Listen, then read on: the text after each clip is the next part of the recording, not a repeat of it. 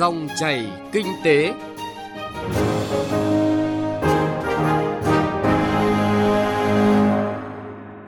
Biên tập viên Xuân Lan và Bá Toàn xin kính chào quý vị và các bạn. Chương trình Dòng chảy kinh tế hôm nay sẽ có những nội dung đáng chú ý.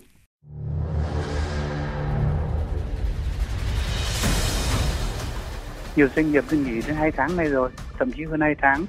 nhất là các khu vực thành phố Hồ Chí Minh rồi các tỉnh ở phía Nam ấy, các doanh nghiệp đang bị khách hàng có thể là từ chối đơn hàng và không ký đơn hàng thời gian tới nữa. Xuất khẩu dệt may khó đạt mục tiêu kỳ vọng.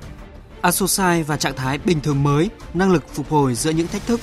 Tìm đường xuất khẩu cho quả thanh long. Thưa quý vị và các bạn, Đại hội tổ chức các cơ quan kiểm toán tối cao châu Á ASOSAI lần thứ 15 được tổ chức bằng hình thức trực tuyến với sự tham gia của 43 cơ quan kiểm toán tối cao, thành viên và các tổ chức quốc tế đã thành công tốt đẹp, hoàn thành toàn bộ chương trình làm việc đề ra. Phóng viên Đài Tiếng Nói Việt Nam thông tin. Tại các phiên họp của đại hội và cuộc họp ban điều hành lần thứ 56-57, các thành viên đã bàn thảo và cho ý kiến quyết định thông qua nhiều nội dung quan trọng. Đại hội ghi nhận và đánh giá những nỗ lực kết quả đạt được của ASOSAI và các thành viên trong việc thực hiện tuyên bố Hà Nội về kiểm toán môi trường vì sự phát triển bền vững. Tại đại hội, Kiểm toán nhà nước Việt Nam đã chính thức chuyển giao vị trí Chủ tịch ASOSAI cho Kiểm toán nhà nước Vương quốc Thái Lan. Tổng Kiểm toán nhà nước Việt Nam Trần Sĩ Thanh cho biết, 3 năm đảm nhiệm vai trò Chủ tịch ASOSAI từ năm 2018 đến năm 2021, Kiểm toán nhà nước Việt Nam đã cùng các thành viên phát huy tinh thần Đại hội ASOSAI 14 trong nỗ lực triển khai tuyên bố Hà Nội về kiểm toán môi trường vì sự phát triển bền vững. Những cái chương trình hoạt động của ASOSAI giai đoạn 18-21 là minh chứng cho cái cam kết mạnh mẽ và những lực to lớn của cộng đồng ASOSAI nói chung và kiểm toán Việt Nam nói riêng ờ, nhằm thực hiện thành công tuyên bố Hà Nội về kiểm toán môi trường và kiểm toán các mục tiêu phát triển bền vững. Kiểm toán Việt Nam đã chủ động, tích cực cử công chức kiểm toán viên tham gia nhiều diễn đàn quan trọng về hợp tác chuyên môn của tổ chức quốc tế và các cơ quan kiểm toán tối cao. Có thể nói rằng kết quả hoạt động đã minh chứng cho những nỗ lực của kiểm toán Việt Nam trong việc à, chủ động tích cực thực thi vai trò trách nhiệm thúc đẩy việc thực hiện các mục tiêu phát triển bền vững trong khu vực. Một trong những điểm nhấn quan trọng của Đại hội ASOSAI 15 là thông qua tuyên bố Bangkok với chủ đề Cơ quan kiểm toán tối cao và việc chuẩn bị cho trạng thái bình thường mới. Tuyên bố Bangkok thể hiện quyết tâm của ASOSAI trong việc sẵn sàng ứng phó với những thách thức trong bối cảnh khu vực và thế giới luôn biến động không ngừng, trong đó có ứng dụng công nghệ thông tin và dữ liệu lớn. Ông Chanathap Indamra, Chủ tịch Kiểm toán Nhà nước Vương quốc Thái Lan, Chủ tịch ASOSAI nhiệm kỳ 2021-2024 nhấn mạnh, mặc dù tổ chức trong bối cảnh khó khăn do đại dịch COVID-19, song kết quả Đại hội ASOSAI lần thứ 15 cho thấy sự nỗ lực của tất cả các thành viên. Với tư cách là Chủ tịch tổ chức các cơ quan kiểm toán tối cao châu Á ASOSAI nhiệm kỳ 2021-2024, tôi đánh giá cuộc họp lần này là minh chứng cho sự nỗ lực của các thành viên. Kiểm toán nhà nước Vương quốc Thái Lan mong muốn các thành viên cùng nhìn nhận, đánh giá những khó khăn thách thức đối với vấn đề mới nổi, chia sẻ những kết quả giải pháp mà các thành viên đã thực hiện thành công tại từng quốc gia để thúc đẩy hợp tác cùng chia sẻ kiến thức trong khuôn khổ ASOSAI cũng như phát triển mối quan hệ giữa ASOSAI với các tổ chức khu vực khác khác, hướng tới mục tiêu phát triển bền vững, thực hiện tuyên bố Bangkok với những mục tiêu cụ thể và mục đích cuối cùng là không bỏ lại ai ở phía sau.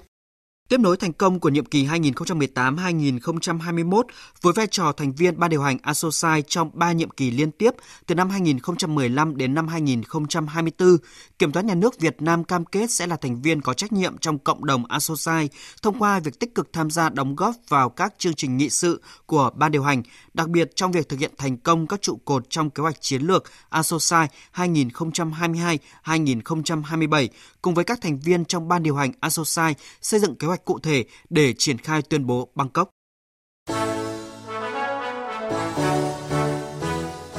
Thông tin kinh tế, cập nhật và chuyên sâu.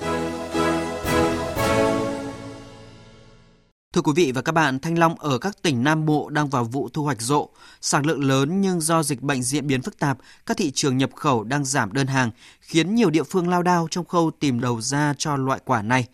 Bên cạnh nỗ lực của các địa phương, sự vào cuộc quyết liệt của các bộ, ngành và các thương vụ tại nước ngoài đang hỗ trợ tích cực cho việc xuất khẩu thanh long. Phóng viên Đài Tiếng Nói Việt Nam thông tin. Hiện Long An và Bình Thuận, hai vựa trồng thanh long lớn nhất nước ta. Sản lượng thanh long tại Long An bình quân mỗi năm khoảng 330.000 tấn. Để tạo điều kiện xuất khẩu ra thị trường nước ngoài, nhãn hiệu Thanh Long Châu Thành của Long An đã được Cục Sở hữu trí tuệ cấp giấy chứng nhận đăng ký chỉ dẫn địa lý. Thanh long tầm vu được bảo hộ tại 5 quốc gia là Mỹ, Pháp, Nhật, Singapore và Trung Quốc. Còn tại Bình Thuận có 33.750 ha trồng thanh long, trong đó có một nửa diện tích được chứng nhận Việt Gap, Global Gap. Sản lượng bình quân là 650.000 tấn quả một năm. Tỉnh Bình Thuận cũng có 240 cơ sở thu mua, chế biến, đóng gói và 6 cơ sở chế biến sản phẩm như thanh long sấy khô, rượu vang thanh long. Long An có nhà máy xử lý trái cây bằng công nghệ hơi nước nóng với công suất 12.000 tấn một năm và đủ điều kiện đóng gói xuất khẩu sang một số thị trường có yêu cầu cao về chất lượng. Ông Nguyễn Tuấn Thanh, Giám đốc Sở Công Thương Long An cho biết. Nhìn chung thì Long An vẫn còn cái điều kiện để mà phát triển rất là nhiều cái loại nông sản hàng hóa để mà cung cấp cho các cái thị trường ờ, trong nước cũng như là xuất khẩu ờ, từ ờ, lúa gạo rồi chanh đến thanh long nhân dân riêng đối với thanh long thì ờ, để hướng tới cái ờ, sản xuất bền vững thì long an cũng đã đang thực hiện nhiều cái giải pháp xây dựng và phát triển cái vùng thanh long bền vững theo hướng là sản xuất nông nghiệp ứng dụng công nghệ cao rồi sản xuất hữu cơ để đảm bảo cái sản phẩm sạch an toàn và đảm bảo cái sản lượng để cung cấp theo cái đơn hàng Do được ứng dụng công nghệ cao, thanh long của Việt Nam đảm bảo cả về sản lượng và giá cả cho xuất khẩu. Nhưng trước ảnh hưởng của dịch bệnh, các địa phương đang gặp tình trạng khó tiêu thụ, cung vượt cầu, giá thu mua giảm. Trong lúc thị trường xuất khẩu gặp khó, theo ông Vũ Bá Phú, Cục trưởng Cục Xúc tiến Thương mại Bộ Công Thương, các doanh nghiệp cần có chiến lược rõ ràng để cạnh tranh. Trong bối cảnh hiện nay, một số tỉnh trồng thanh long ở khu vực Nam Trung Bộ và Nam Bộ đang chịu sự tác động tiêu cực của Covid-19 khiến hoạt động sản xuất, thu hoạch và tiêu thụ nhiều sản phẩm nông sản, trong đó có thanh long gặp khó. Thị trường xuất khẩu chủ lực của Trung Quốc thì siết chặt kiểm dịch đối với nhiều mặt hàng trong đó có thanh long hoặc đóng biên tại một vài cửa khẩu trong một số thời gian nhất định. Các hoạt động logistics có chi phí tăng cao đột biến cũng trồng thêm những bất cập cho xuất khẩu thanh long bên cạnh đó thì nhiều doanh nghiệp Việt Nam thì cũng chưa có thói quen xuất khẩu chính ngạch cho nên là cái hoạt động xuất khẩu tiểu ngạch của nhiều loại quả trái cây trong đó có thanh long sang Trung Quốc á, thì cũng đã khiến cho xuất khẩu của chúng ta gặp khó càng thêm khó. Hệ thống siêu thị Coles, một trong hai chuỗi bán lẻ hàng đầu của Australia, đã nhập khẩu thanh long của Việt Nam và bán với giá trung bình 4,9 đô la Úc một quả, tương đương 80.000 đồng một quả – còn tại các thành phố lớn của Australia, thanh long được bán với giá 149.000 đến 247.000 đồng một kg. Quả thanh long của Việt Nam có nhiều lợi thế ở thị trường nước ngoài như vậy, nhưng khi dịch bệnh xảy ra thì con đường từ Việt Nam sang các nước gặp nhiều vật cản. Theo ông Nguyễn Phú Hòa, tham tán thương mại, thương vụ Việt Nam tại Australia, cần có nhiều giải pháp hỗ trợ doanh nghiệp tiếp thị, quảng cáo quả thanh long tại thị trường này. Chúng tôi mong là các doanh nghiệp cũng như các địa phương à, tiếp tục đồng hành cùng doanh nghiệp để đảm bảo có cái nguồn cung à, thanh long cho úc còn về phía thương vụ thì chúng tôi liên tục à, thực hiện các chương trình xúc tiến chúng tôi đã thực hiện các tuần lễ thanh long tại úc và được à, cộng đồng đón nhận hết sức là là đồng nhiệt và gần như là số lượng hàng đưa sang giờ không đủ bán thì hiện nay mà, mà hàng mới đến tiếp tục Ông Tạ Đức Minh, tham tán thương mại, thương vụ Việt Nam tại Nhật Bản thì cho rằng các doanh nghiệp Việt nên liên kết đồng bộ từ khâu trồng trọt, xử lý, bảo quản, vận chuyển và xuất khẩu để đảm bảo giữ được độ tươi ngon và chất lượng sản phẩm.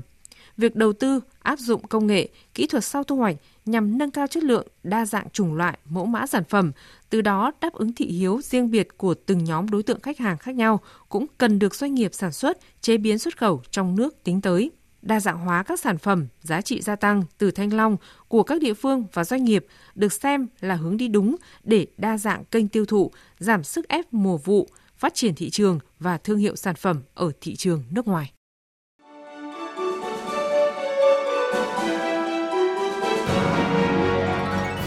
Dòng chảy kinh tế, dòng chảy cuộc sống.